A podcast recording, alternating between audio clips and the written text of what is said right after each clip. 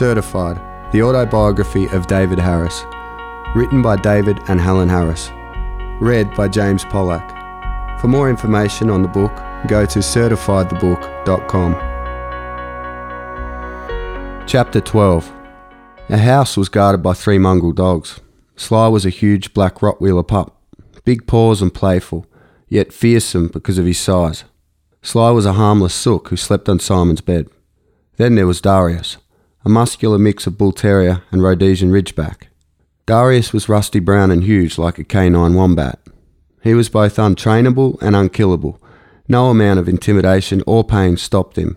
Then there was Jake, a red heeler Carolyn had taken in as a pup because he'd been mistreated. Fearful and nervous, he had a habit of sneaking up behind people and nipping their ankles. He really nipped them, sometimes even drawing blood. We saw it as all part of the game we played. If you got past Jake, you could buy drugs from us. The drug trade is a curious business. When there are plenty of drugs around, dealers compete for business. When drugs are scarce, dealers buy from one another to keep their regular customers. Late one afternoon, Simon and I returned home from a trip to Melbourne, spent locating drugs for ourselves. We expected to arrive back to Jake, Darius, and Sly with all their individual takes on doggy greetings. But Jake was nowhere to be found. We searched around and found him under a neighbour's house, badly wounded. A neighbour described the guy and his car, and we worked out it was another drug dealer who'd come to our house to see if we had any drugs. We were told how the guy fled in a mix of fear and rage, returning armed with an axe. He'd cornered the dog and ploughed the axe into his shoulder. This set off fury within me. I was incensed that someone could do such a thing. Our whole household was enraged by this indecent act. Doors were slammed, voices were raised, and cigarettes were sucked down in long, hard drags as we all expressed outrage over such a serious insult. Carolyn nursed Jake, who had not been killed by the attack but needed immediate attention. He'd lost blood and had a very serious shoulder wound. His rusty brown fur was soaked red. Just the sight of the injury made us squirm. It was like a switch inside me was turned on and pent up rage started to stream out of me. Insults on our household like this demanded revenge. This fury was like someone else taking over my body. There were no thoughts other than the critical need to avenge this injustice. Simon and I grabbed iron bars, jumped into the car, and tore around to the other dealer's house. The plan was to break this guy's arms and legs and then smash up his house. It was dusk when we arrived. We waited until the door was opened and when someone came to score drugs. We waited until the door was open and when someone came to score drugs, we angrily demanded to see the guy who axed the dog but we were told he was not there. We didn't care.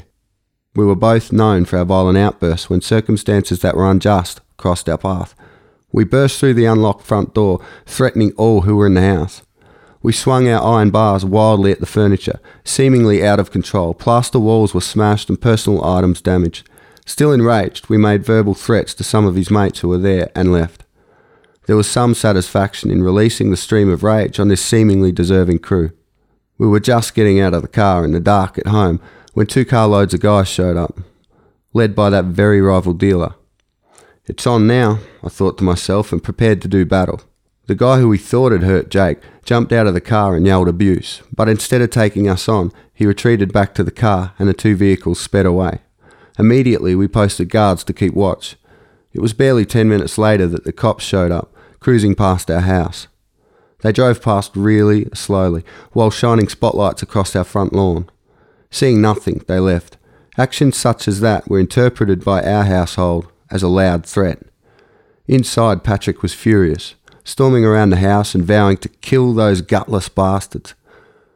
I thought he was just ranting, but the next day I discovered that Patrick had found himself a shotgun. He announced that he was going over to the dealer's house to blow him away. I no longer felt the same rage that I had the night before. I certainly didn't want any of us going back inside. We just wanted to get even. Hey, Patrick. No, don't do it, mate. He's not worth it. You've spent enough time in the nick, I pleaded. I can't let him get away with this. He's gonna die.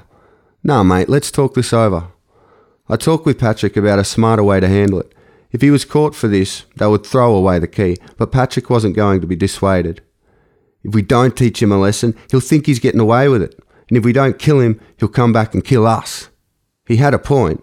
We didn't want to back down, or everyone would lose respect for us, and we were supposed to be big shots. The situation had escalated, and if we didn't finish it for good, The dealer would come back for revenge.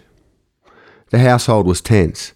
Hatred motivated our discussions like a black poison being ingested in large gulps. I was not only defending my territory, but also our right to exist in freedom. Our minds only tracked in one direction. We were not going to be outdone by a wimp who couldn't even handle a dog. I felt a strong need to defend our family. Patrick was rough, but he was on our side. The dog was annoying, but he was my sister's dog. Jake may have been the catalyst for this war, but raw rage was already consuming each of us, ready to do whatever it took to be independent of others' threats. Mate, I've got an idea. We'll get a professional to take him out, I told Patrick, and I knew just the bloke for the job. I thought back to a guy I knew from prison, Bomber. He was a striking guy, tall and solid with long black hair. He was likeable, he spoke well, and had a big ego. No one messed with him, knowing he had a black belt in karate. We had met through a mutual friend in Pentridge Prison. All three of us were searching for spiritual truth at the time. Bomber had been my friend. He was not the sort of person you would see as violent and dangerous. He just did his time and stayed out of trouble in prison. However, as I got to know him, he started to share stories of how he had become a hitman for various connections. He was not in for murder, but had successfully handled hits in his past. We had been to an ACDC concert together in Adelaide I knew I could still track him down. We figured we could all be at a nightclub with a watertight alibi and allow Bomber to finish the task for us. It took me a couple of days of phoning contacts I had, but eventually I did reach him. Bomber was living on a farm up in New South Wales, in a small riverina town near Hay. The tension in my house was only managed by the resolve we had to complete this issue. I called his number, but could only reach his answering machine. I left my name and number, saying I needed to see him urgently. We grew more restless by the hour, and we waited to see if Bomber was willing to be a part of our plan. Bomber didn't call back that day. We spoke constantly about how to secure our plan and what else we could do if Bomber could not come.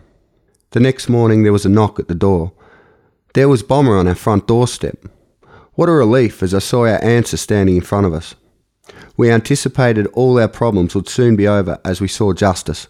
I welcomed Bomber into our home, ready to plan a hit on the focus of our ongoing venting. Within minutes of Bomber's arrival, I knew something was seriously wrong. Bomber's egotistic persona had softened. He was still confident, but somehow it was mixed with humility. I started to feel nervous as to whether Bomber would do what we desired. I left the room in disgust as I could not believe my bad luck with this guy. I was expecting him to come with a pistol, instead, he rocked up to my home with a Bible.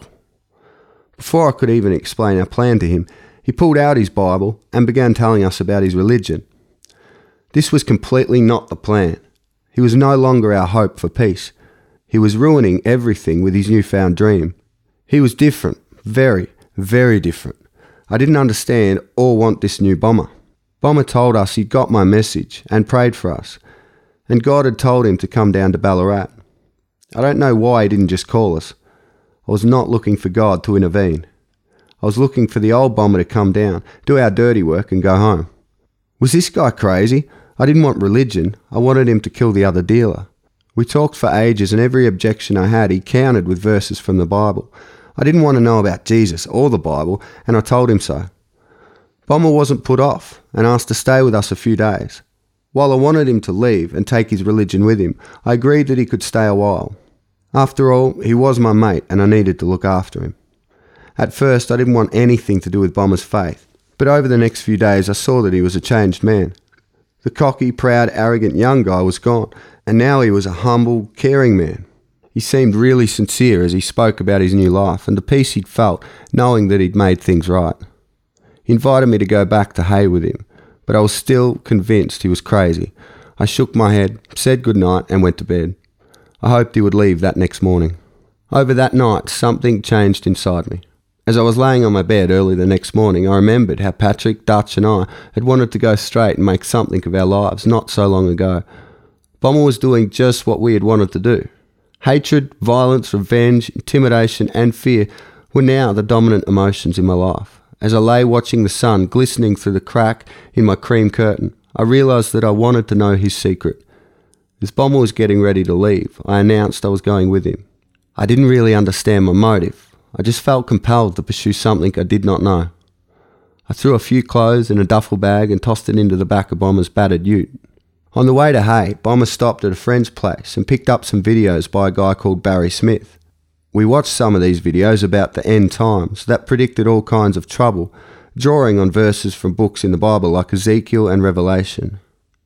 They even explained how some of the prophecies had already been fulfilled, and warned that human history was rapidly coming to its climax. I was amazed that books written thousands of years ago could speak about nations and events that were making news in the 1980s. Now I was interested. The focus of revenge had been dropped. Something had been powerful enough to break the deadlock of hatred long enough for someone else to catch my attention. I was intrigued by this new journey. We arrived in Hay in time for dinner. I had not taken any notice of how good food smelt for a long time. Bomber's girlfriend served us a lovely dinner, which I devoured. It was so different from the bachelor food I'd been living on. After dinner, we sat in their small but comfortable lounge room. Bomber handed me a Bible and we began to read together. I started to feel weird. I shook all over. Something really strong was going on, but I couldn't for the life of me work out what it was. I'd started to sweat and was feeling edgy. It was not hot, but I could feel this unusual sweat dripping off me. It was like there was a battle going on within me. I'd been through some weird spiritual experiences, but nothing compared to how the words being read from the Bible seemed to grab hold of me and make me physically jolt. Good and evil seemed to be wrestling inside me, fighting for control. It scared me, but I knew it was real. I wanted what Bomber had, but I was afraid that the war going on inside me would tear me apart. Bomber bundled me into the ute and drove over to the pastor's house in town. With no formal intros, Bomber told his pastor what had been happening in the past few days. The pastor spoke with me about what I was experiencing. He spoke about Jesus in such a personal way. I was shown verses from the Bible that pierced my soul. He showed me John 3:16. For God so loved the world that he gave his one and only son that whoever believes in him shall not perish but have eternal life. I knew I was dead on the inside. I longed to connect with real life. There was a feeling inside me of being lost. I could not express it. I did not understand it. But when this pastor told me that Jesus came to seek and to save what was lost, Luke 19:10, I knew a pull from deep within me was drawing me towards this Jesus. I knew I was what the pastor called a sinner. He told me that sin was everything I do that God doesn't like. He told me that God had a plan to forgive me and remove all of that black stain. I did not know God, but was intrigued by the notion that just maybe I could be forgiven and given a fresh start. As this pastor spoke of Jesus and how he died on the cross as an innocent man to pay for my guilt, my desire to receive what Jesus offered grew. My sin forgiven, my heart made clean, given a fresh start. As we talked, my heart stirred in response to what was on offer. He told me to get down on my knees. He led me in a prayer, saying sorry for my sins and asking Jesus to come into my life. I suddenly saw a bright light and felt an incredible peace. The pastor smiled warmly and encouraged me to read the Bible and to talk to God. I nodded and thanked him as Bomber ushered me out the door. Back at Bomber's place, I picked up the Bible he gave me and read a psalm. More than just words on a page, it was like words were piercing my soul. In all my astral travel and Buddhism and the demons in my room, I had never felt a connection like this one. God was speaking the words to me personally. I was in touch with the being who had made me, who had made the whole universe. I was blown away, completely blown away. The peace I now felt was tangible. Staying at Bomber's house, I found myself at a Bible study at another guy's home the next day. When we got there, everyone was singing, praising Jesus and lifting their hands in the air. I figured this is what Christians must do, so I joined in, calling out my thanks to Jesus for giving me this peace. Some of the others were speaking in a strange language I couldn't understand. It was like they were freely praying and worshipping Jesus in another language. I thought it strange that a bunch of Aussies would not be praying in English. Even Bomber had this different language going. All of a sudden, I realised I was speaking in a strange language too. It was amazing. How could this be? Almost as suddenly, I felt violently ill and ran from the room to the toilet where I threw up. I felt like my guts was being turned inside me. It was as if something evil was being forced out of my belly, but I had no idea what was really happening. The others just kept on praying. I rejoined the group with my stomach empty, my face pale. The Bible study ended and we went home. Bomber didn't seem at all surprised at my experience. Maybe everyone spewed their guts up when they became a Christian. Certified. The Autobiography of David Harris, written by David and Helen Harris, read by James Pollack. For more information on the book, go to certifiedthebook.com.